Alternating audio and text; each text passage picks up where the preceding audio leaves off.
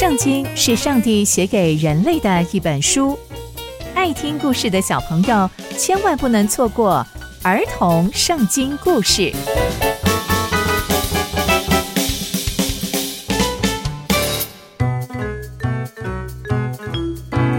各位亲爱的大朋友、小朋友们，大家好，我是佩珊姐姐。小朋友们，今天佩珊姐姐要跟大家分享的故事是押沙龙的结局。我们在前一集中知道，大胃王决定正面迎击押沙龙的追杀，并且分派了三支军队迎战。但大胃王仍然非常的爱押沙龙，所以啊，他千叮咛万交代，绝对别伤害押沙龙。那接下来又会发生什么样的故事呢？就让我们继续听下去吧。押沙龙。一路也开始要正面迎击的时候，结果他竟然不小心遇到大卫的臣仆，诶，就这样正面交锋了。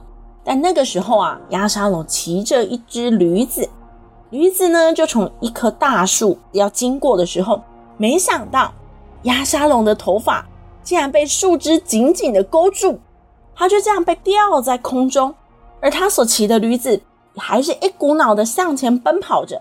所以押沙龙就这样被吊在一棵树上，诶，就有一个人看到，这个跟约鸭说：“约鸭，约鸭，你看，天哪，是鸭沙龙诶，他竟然悬挂在一棵树上面，怎么办？怎么办？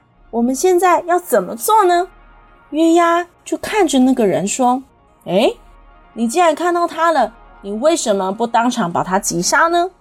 我跟你讲啊，如果你当场把他击杀了。”我就赏赐给你一百一十四克的银子跟一条腰带。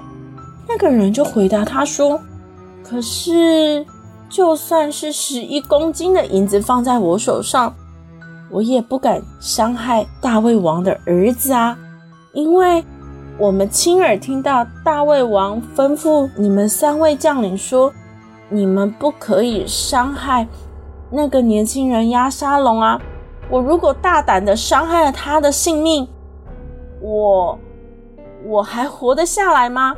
而且如果大卫王知道真相，你会帮我说话吗？约押听了听，就跟他说：“哼，我不能这样跟你耽误时间。”于是约押就拿起手里的三根短矛，就趁着押沙龙还悬挂在那棵树上的时候，就刺透了他的心。押沙龙就这样。被约押给杀害了。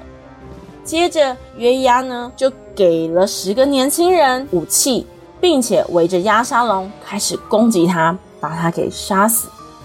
后来，约押看到这状况之后，他就吹响了号角，所有跟随约押的人就聚集起来，不再追赶以色列人。接着，他们就把押沙龙的尸体抬起来。丢在树林里的一个大坑里面，又在上面堆起了一大堆石头，而跟随押沙龙的那一些以色列人全部都逃跑，回到自己的家里面，因为他们太害怕了，就回到自己家里躲起来。而押沙龙呢，在还没死掉之前，他曾经啊，也为自己立了一根石柱，因为他想着我没有儿子可以纪念我的名字，而这一颗石柱呢，就是押沙龙柱，到今天都还有哦。从今天的故事，我们可以知道押沙龙的结局非常的悲惨。可是大家是不是觉得很奇怪呢？大卫王明明就交代了不可以伤害押沙龙，可是约押却违反了大卫的交代，刺透了押沙龙的心。但其实啊，这件事情也是可以想象得到的。毕竟跟随大卫王的所有人都是因为押沙龙的追杀，所以过着流浪的日子。而流浪的日子其实也非常非常的辛苦，常常面临没有水喝、没有食物吃。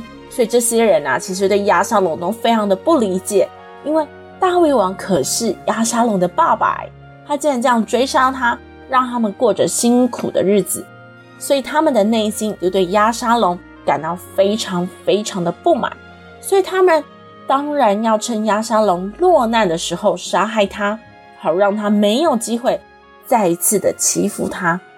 可是接下来要面临到的是，他们要怎么跟大卫王交代呢？那接下来会发生什么样的事情呢？刚刚佩珊姐姐分享的故事都在圣经里面哦，期待我们继续聆听上帝的故事。我们下次见喽，拜拜。